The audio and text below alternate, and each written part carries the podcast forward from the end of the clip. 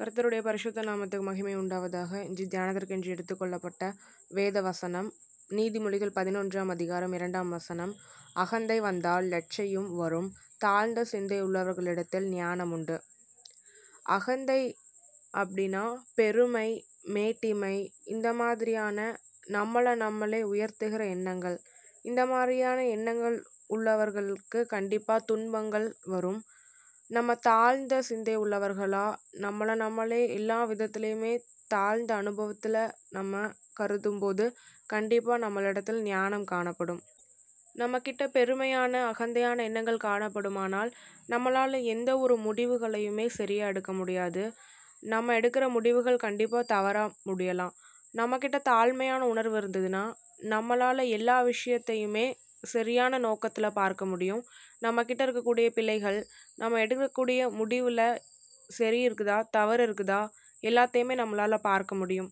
இதுவே நம்மக்கிட்ட அகந்தை இருந்ததுன்னா நம்ம எடுக்கிற முடிவு நம்ம எடுக்கிறது சரிதான். யார் என்ன சொன்னால் என்ன?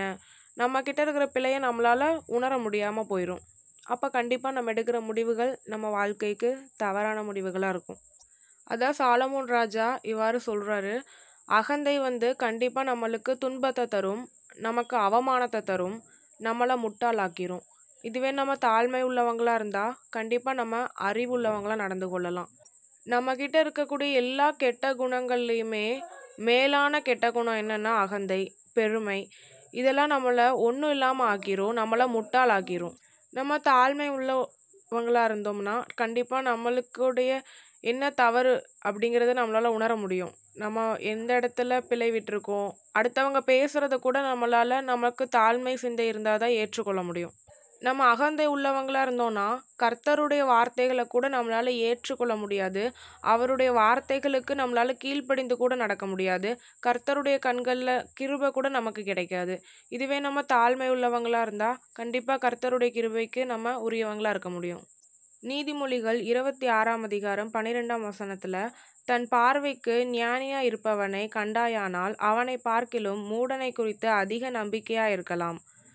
இந்த வசனத்தில் நம்ம ஞானவான்னு சொல்லிட்டு நம்மளே உயர்த்தும் போது கண்டிப்பாக நம்மக்கிட்ட ஒன்றுமே இல்லைன்னு தான் அர்த்தம். நம்மளை நம்ம நம்புறதை காட்டிலுமே ஒரு மூடனை நம்பிட்டு போகலாம். நீதிமொழிகள் எட்டாம் அதிகாரம் பதிமூன்றாம் வசனம் தீமையை வெறுப்பதே கர்த்தருக்கு பயப்படும் பயம். பெருமையையும் அகந்தையையும் தீய வழியையும் புரட்டு வாயையும் நான் வெறுக்கிறேன். அகந்தையை நம்ம வெறுக்கணும். ஏன்னா கர்த்தருக்கு அருவறுப்பானது அகந்தை. அப்போ நம்ம அதை வெறுக்கும் போது தான் நம்மளால் கர்த்தருக்கு பயப்படும் பயம் உள்ளவங்களாக இருக்க முடியும். பிசாசு எப்படி தள்ளப்பட்டான்? அவன் லூசிஃபருங்கிற ஒரு தூதனாக இருந்தான்.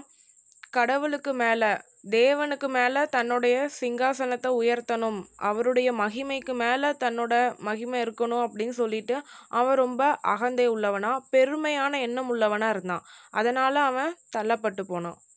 இசைக்கியல் இருபத்தி எட்டாம் அதிகாரம் பதினான்காம் வசனம். நீ காப்பாற்றுகிறதற்காக அபிஷேகம் பண்ணப்பட்ட கேரூப் தேவனுடைய பரிசுத்த பர்வதத்தில் உன்னை வைத்தேன். அக்கினிமயமான கற்களின் நடுவே உலாவினாய். தேவன் வந்து தூதனை எதுக்கு படைச்சாரு?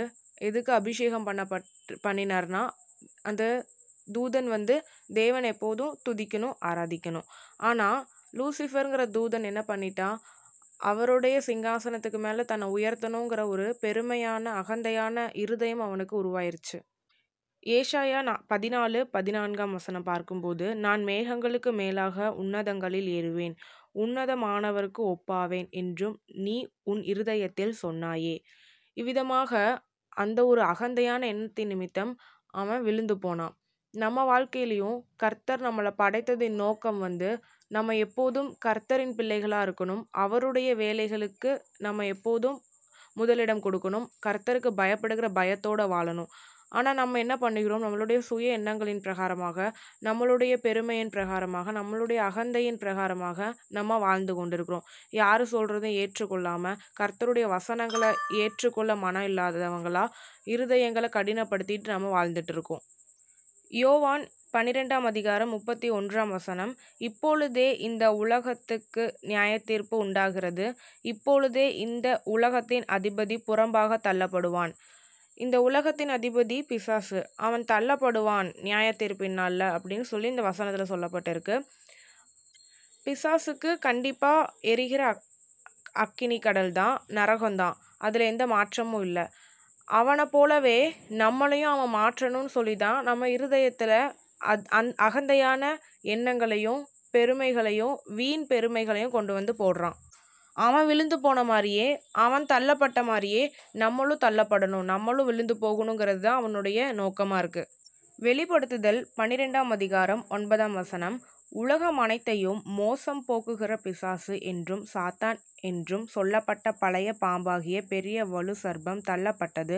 அது பூமியிலே விழ தள்ளப்பட்டது. அதனோடே கூட அதை சேர்ந்த தூதரும் தள்ளப்பட்டார்கள். பிசாசானவன் இந்த பூமியில் தள்ளப்பட்டுன தள்ளப்பட்டு போனான். அவனுடைய அகந்தையான எண்ணத்தின் நிமித்தம். அதிலே பன்னிரெண்டாம் வசனம் பார்க்கும்போது ஆகையால் பரலோகங்களே அவைகளில் வாசமாக இருக்கிறவர்களே களி கூறுங்கள்.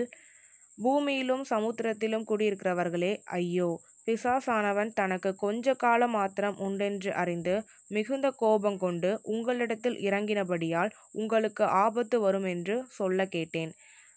பிசாசானவன் நம்மளை மோசம் போகுகிறவன் அப்போது அவனுக்கு கொஞ்ச காலம்தான் அவகாசம் இருக்குது எவ்வளோ சீக்கிரம் நம்மளை வஞ்சிக்க முடியுமோ அவ்வளோ சீக்கிரம் நம்மளை வஞ்சிக்க அவன் வகை தேடிட்டு இருக்கான். அப்போது நம்மளுக்கு இருதயத்தில் அகந்தையான எண்ணத்தை கொண்டு வந்து போடுகிறதும் அவனுடைய திட்டம்தான். அப்போ அந்த ஆபத்திலிருந்து நம்மளோட ஆத்மாவை நம்ம தான் பாதுகாக்கணும்.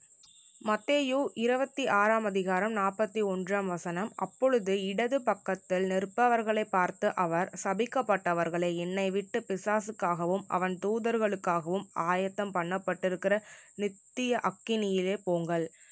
இந்த வசனத்தில் நம்மளுக்கு பாவம் இருதயம் இருந்ததுன்னா கண்டிப்பாக நம்ம ஆண்டவருடைய இடது பக்கத்தில் தான் இருப்போம். அப்போது நம்ம எல்லாரும் சபிக்கப்பட்டவர்களாக க கருதப்படுகிறோம். அப்போ பிசாசு எப்படி அக்கினியில் போடப்படுவானோ அதே மாதிரி பாவம் இருக்கிறவங்களும் அக்கினியில் போடப்படுவாங்க. அப்போ அகந்தை அப்படிங்கிறதும் நம்மளை கேட்டுக்கு நேராக வழி நடத்துகிறது. அகந்தை நிமித்தம் தான் பிசாசானவன் தள்ளப்பட்டான். அப்போ நம்மளும் அந்த அகந்தை நிமித்தம் விழுந்து போகக்கூடாது. எந்த பாவத்துலேயுமே கொடிய பாவம் வந்து அகந்தை. அப்போ அந்த அகந்தையான இருதயம் நம்மக்கிட்ட இருந்ததுன்னா நம்ம ஆண்டவரோட சமூகத்தில் தாழ்மையை கேட்கணும். நம்ம நம்மளை எப்போதும் தாழ்த்துகிற அனுபவத்தில் வாழணும். யாத்ராகமம் அஞ்சாம் அதிகாரம் இரண்டாம் வசனம் அதற்கு பார்வோன் நான் இஸ்ரவேலை போகவிட கர்த்தரின் வார்த்தையை கேட்கிறதற்கு அவர் யார்? நான் கர்த்தரை அறியேன் நான் இஸ்ரவேலை போக விடுவதில்லை என்றான். பார்வோன் இருதய கடினத்தி நிமித்தம் அவனுடைய குடும்பம் அவனுடைய நாடு அவனுடைய ஜனங்கள் இப்படி எல்லாருக்குமே ஆபத்துகள் தான் நேரிட்டது. அவனுடைய இருதயத்தின் அகந்தை நிமித்தம் கர்த்தரே யாருன்னு அவர் யார் அப்படிங்கிற மாதிரி கர்த்தருக்கு விரோதமாக அவன் இருதயத்தை அவன் கடினப்படுத்தி அகந்தை நிமித்தம் அவன் அப்படி இருந்ததுனால தேவன் பல வாதைகளால் பார்வோனை துன்பப்படுத்தினார். இன்றைய தினங்களில் பார்க்கும்போது அகந்தை அப்படிங்கிறது சுயநம்பிக்கை தன்னம்பிக்கை அப்படிங்கிற பேரில் பேராக மாறிடுச்சு நம்மளை நம்மளே நேசிக்கணும் செல்ஃப் கேர் செல்ஃப் லவ் அந்த மாதிரியான விஷயங்கள் எல்லாம் இப்போது ரொம்ப நம்மளோட இருதயத்தில் இருக்குது நம்ம தான் நமக்கு நம்ம தான் வேறு யாரும் இல்லை. அவங்க சொல்கிறதெல்லாம் இல்லை. நம்ம யோசிக்கிறதா சரி நம்ம நடந்துக்கிறதா சரி. அந்த மாதிரியான எண்ணங்கள் எல்லாருடைய இருதயத்துலேயும் இப்போ அதிகமாக இருக்குது ஏன்னா எல்லா சோஷியல் மீடியாலேயும் அந்த மாதிரியான காரியங்களை நம்ம அதிகமாக உட்கொள்கிறோம். அதுதான் நம்மளோட வாழ்க்கைங்கிற மாதிரி ஆயிடுச்சு ஃபோன் இல்லாமல் யாராலும் இருக்க முடியாது. சோஷியல் மீடியா இல்லாமல் யாராலையும் இருக்க முடியாது. அந்த நூ அந்த தொழில்நுட்பம் வாயிலாக நம்மளோட இருதயத்தை பிசாசானவன் வஞ்சித்து கொண்டு இருக்கிறான் தாழ்மை அப்படிங்கிறது நம்ம வீட்டில் இருந்து தான் நம்ம முதல்ல கற்றுக்கணும் முதல்ல நம்ம இருதயம் இருதயத்தை தாழ்மையாக இருக்க நம்ம பழகிக்கணும். வீட்லேயும் நம்ம தாழ்மையை பழக்கப்படுத்திக்கணும். நீதிமொழிகள் பதினாறாம் அதிகாரம் பத்தொன்பதாம் வசனம் அகங்காரிகளோடே கொள்ளை பொருளை பங்கிடுவதை பார்க்கிலும் சிறுமையானவர்களோட மனத்தாழ்மையாக இருப்பது நலம்.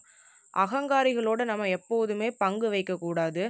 கண்டிப்பாக அகந்தை இருதயம் உள்ளவங்களை தேவன் ஆசிர்வதிக்கவே மாட்டார். பிலிப்பியர் ரெண்டாம் அதிகாரம் அஞ்சு டு எட்டாம் வசனங்கள். கிறிஸ்த இயேசுவிலிருந்த சிந்தையே உங்களிலும் இருக்க கடவுது. அவர் தேவனுடைய தேவனுடைய ரூபமாய் இருந்தும் தேவனுக்கு சமமாய் இருப்பதை கொள்ளையாடின பொருளாக எண்ணாமல் தம்மை தாமே வெறுமையாக்கி அடிமையின் ரூபம் எடுத்து மனுஷர் சாயலானார். அவர் மனுஷ ரூபமாய் காணப்பட்டு மரண பரியந்தம் அதாவது சிலுவையின் மரண பரியந்தமும் கீழ்ப்படிந்தவராகி தம்மை தாமே தாழ்த்தினார். இயேசு கிறிஸ்து இருதயத்தில் என்ன சிந்தை இருந்ததோ அந்த சிந்தை தான் நம்மக்கிட்டேயும் இருக்கணும்னு இந்த வசனத்தில் சொல்லப்பட்டிருக்கு. அவர் தேவனுடைய ரூபமாக இருந்தும் அவர் அதை ஒரு கொள்ளையாடின பொருளாக எண்ணாமல் அவரை வெறுமையாக்கி அடிமையின் ரூபம் எடுத்து மனுஷராக சாயலாக படைக்கப்பட்டார். அவர் மரண பரியந்தமும் சிலுவையின் மரண பரியந்தமும் அவரை தாழ்த்தினார்? அவர் அவரை தாழ்த்தினார். கீழ்ப்படிந்தவராக இருந்தார். தேவனுடைய வார்த்தைகளுக்கு கீழ்ப்படிந்தவராக இருந்தார். இயேசு கிறிஸ்து எப்படி தாழ்மையாக இருந்தாரோ அவரை தாழ்த்தினாரோ அதே மாதிரி நமக்கு அவர் ஒரு முன்னுதாரண வாழ்க்கையை வாழ்ந்து வைத்திருக்கிறார். அப்போ அதை பார்த்து நம்மளும் நம்மளை தாழ்த்து தாழ்ந்த அனுபவம் உள்ளவர்களாக இருக்கணும். கிறிஸ்து இயேசு எல்லா மகிமைக்கும் பாத்திரர் எல்லா கணத்துக்கும் எல்லா புகழுக்கும் பாத்திரர். அவரை மட்டும்தான் நம்ம எப்போதும் உயர்த்தணும். நம்மளை நம்மளே உயர்த்தக்கூடாது. நம்ம வாழ்க்கையில் நம்ம அந்த பிசாசை போல அகந்தை உள்ளவங்களா நம்மளை நம்மளே உயர்த்தணுங்கிற எண்ணத்தில் நம்ம தள்ளப்பட்டுட்டு நம்மளோட ஜீவனை நம்ம நஷ்டப்படுத்தாமல் இயேசு கிறிஸ்துவை போல அவருக்கு இருந்த அந்த தாழ்மையான சிந்தையோட நம்மளும் தாழ்மையான சிந்தையை உருவாக்கிட்டு வாழணும். இயேசு கிறிஸ்து நமக்காக அடிமையின் ரூபம் எடுத்து நம்மளுடைய பாவங்களுக்காக சிலுவையில் அறையப்பட்டார். அந்த தாழ்மையின் ரூபத்தை நம்ம நினைவு கூறும்போது கண்டிப்பாக நம்மளால் தாழ்மையின் சிந்தையை கொண்டு வர முடியும். இயேசு கிறிஸ்து மரண பரியந்தம் அவரை தாழ்த்தினதுனால இன்று தேவனுடைய வலது பாரிஷத்தில் சிங்காசனத்தில் அவர் வீற்றிருக்கிறாரு.